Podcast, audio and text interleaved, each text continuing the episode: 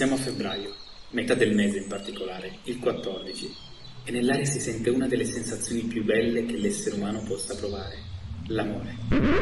Benissimo, scordatevi di tutto ciò perché oggi si parla dei single.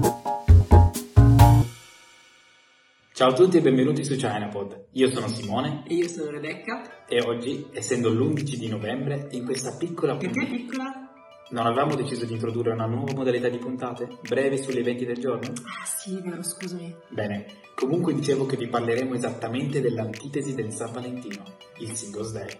Il giorno dei single, pensate, cade sempre l'11 novembre, perché la data 11-11 rappresenta proprio quattro singoli in piedi. Non a caso questa festa è stata ideata da quattro studenti non troppo felicemente single dell'Università di Nanjing. Stufi di non aver nessuno al loro fianco, trovarono un modo di consolarsi dedicando quel giorno a loro stessi. Come? Spendendo il più possibile in e-commerce. Pensate che bello avere una scusa per spendere più non posso. Non è il sogno di tutti. Effettivamente non sei la sola. Nel 2009 l'enorme piattaforma cinese di shopping online Alibaba ha sfruttato questa festa rendendo l'11 novembre il giorno con più entrate dell'intero anno, arrivando fino a concorrere con il celeberrimo Black Friday di Amazon.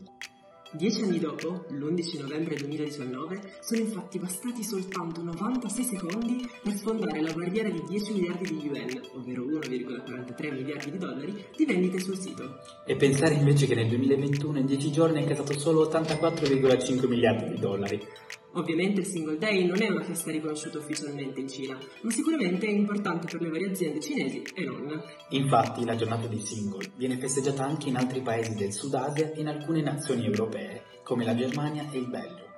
Ironicamente, molte persone decidono di festeggiare il loro matrimonio proprio l'11 o addirittura incontrare potenziali partner in appuntamenti al buio. E adesso passiamo alla nostra solita lezione di cinese. Ma come di già? Certo, avevamo o non avevamo deciso che questa sarebbe stata una puntata breve?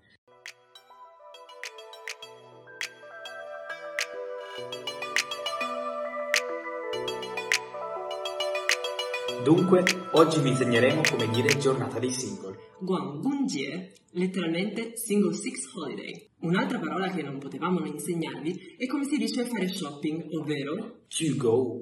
E per concludere in bellezza, amore. ai come verbo e aiqian come sostantivo.